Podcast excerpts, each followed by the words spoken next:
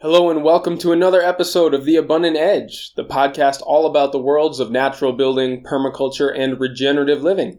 As always, I'm your host, Oliver Goshey, and I have another fantastic interview for you in this session. So let's jump right on in.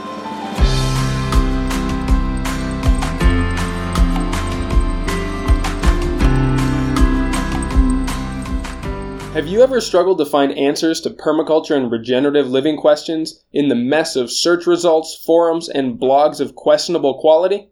Well, your search is now over with the treasure trove of information, interviews, and practical knowledge in the Permaculture Magazine of North America. As the first offshoot of the beloved Permaculture Magazine International out of the UK, there's now a regional edition to help strengthen permaculture knowledge throughout North America. This is one of my own favorite go to resources for the latest information on innovation and news in the permaculture world. If you visit permaculturemag.org to sign up for your hard copy subscription today, you'll get the 25 year digital archive of Permaculture Magazine International as a free bonus.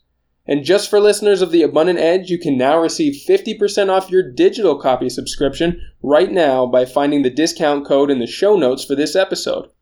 So go now to permaculturemag.org and dive deep into the local and global solutions that go beyond sustainability. All right, I'm really excited about today's guest. In this episode, I'll be speaking to Tom Duncan, one of the visionary leaders behind Aquabiofilter, a water cleaning and regeneration company based in Melbourne, Australia.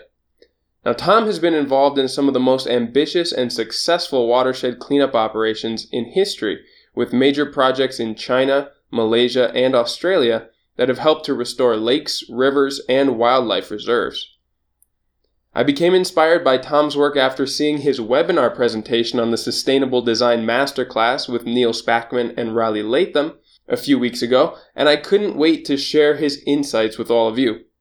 In this interview, Tom talks about how he got started in water restoration and cleanup, the biology behind how wetland plants and specifically their root systems help to filter and absorb excessive nutrients and toxins from the water, and the ingenious floating wetlands that he helped to design based on ancient indigenous systems that utilize natural materials to create rafts that can be farmed. Tom also discusses some of the ways that all of us can get involved and start helping to clean and manage the contamination levels in our own watershed. This is a really informative interview, so, for those of you who are as excited about the potential of regenerating damaged water systems with plants and natural materials, grab your notebooks and I'll turn things over to Tom. Hey, Tom, thank you so much for taking the time to be here today. How are you doing? I'm great, thanks. Yeah, glad to be here, Oliver. So, you're calling in from Melbourne, Australia, right? Yeah, yeah. All the way over in Australia, you're in Guatemala, so we're, yeah, connecting across the globe. Exactly. We're about as far away as we possibly could be. Yeah, it's great to connect though, Oliver. Thanks for, uh, yeah, thanks for connecting. Hey, it's my pleasure. Well, I've got a ton of questions for you, so what do you say we just jump right on in? Absolutely. All right, so before we get into the rest of the questions, could you give us a bit of your background and how you came to work in water purification and cleaning? Yeah, so I got involved in, in water purification and, and cleaning uh, as a result of uh, well, I was studying uh, a diploma of conservation and land management, uh, and I was also studying permaculture. Uh, so I I got involved uh, in that, and and what it led me to was a series of practical projects where I needed to implement um, water quality improvement on uh, my family's farm. Actually, we, we had a, a, series of dams that uh, channels were getting eroded, um, so I, I, that's how I sort of first got involved in, in water quality and aquatic restoration. Um, it was then when I, um, uh, went to, to ZERI, uh, and met uh, a guy called, uh, Professor George Chan, uh, and I did an internship, uh, there and, got some training. And then I ended up working for ZERI. ZERI stands for Zero Emissions and Research Initiative. And that was over in Europe. And so that was a, a period of six months, which was just a great learning experience. And Professor George Chan, he was an environmental engineer for uh, the government of Mauritius, and he had been implementing water quality improvement uh, sort of works and projects for, for many years uh, to, uh, yeah, at, at, that sort of government level. Uh, he'd also then taken time out after he'd retired and gone back to uh, China, uh, went throughout Southeast Asia to look at all the sort of super high productive food producing systems, and he found that uh, sort of integrated farming systems were uh, some of the most productive on earth, uh, and he found that actually there was opportunity to to grow rice on fish ponds um, as a result of there just being so much nutrient in these fish ponds in integrated farming systems.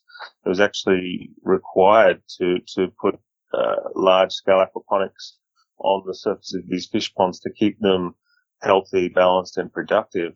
Uh, and so people were growing rice uh, and cucumbers and all sorts of things on top of their fish ponds.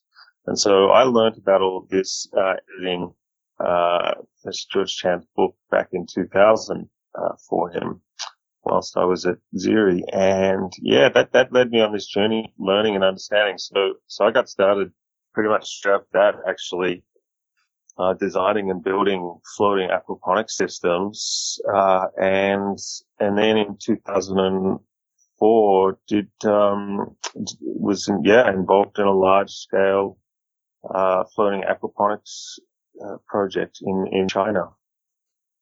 So yeah, that's how it all got started. Fantastic. So let's take a step back a little bit. Could you tell us about the state of our current waterways around the world right now and what has contributed to their degradation and, in some extreme cases, even the death of these waterways? Yeah, it's a really sad state of affairs. The uh, the global outlook for waterways and water bodies is is very grim. Uh, the the rate at which uh, land has been cleared and converted to farming, and and in many cases, uh, factory farming is, is the norm. Uh, yeah, we've just got a huge amount of runoff of sediment, nutrient pollutants, uh, and then on top of that, you look at industrial runoff.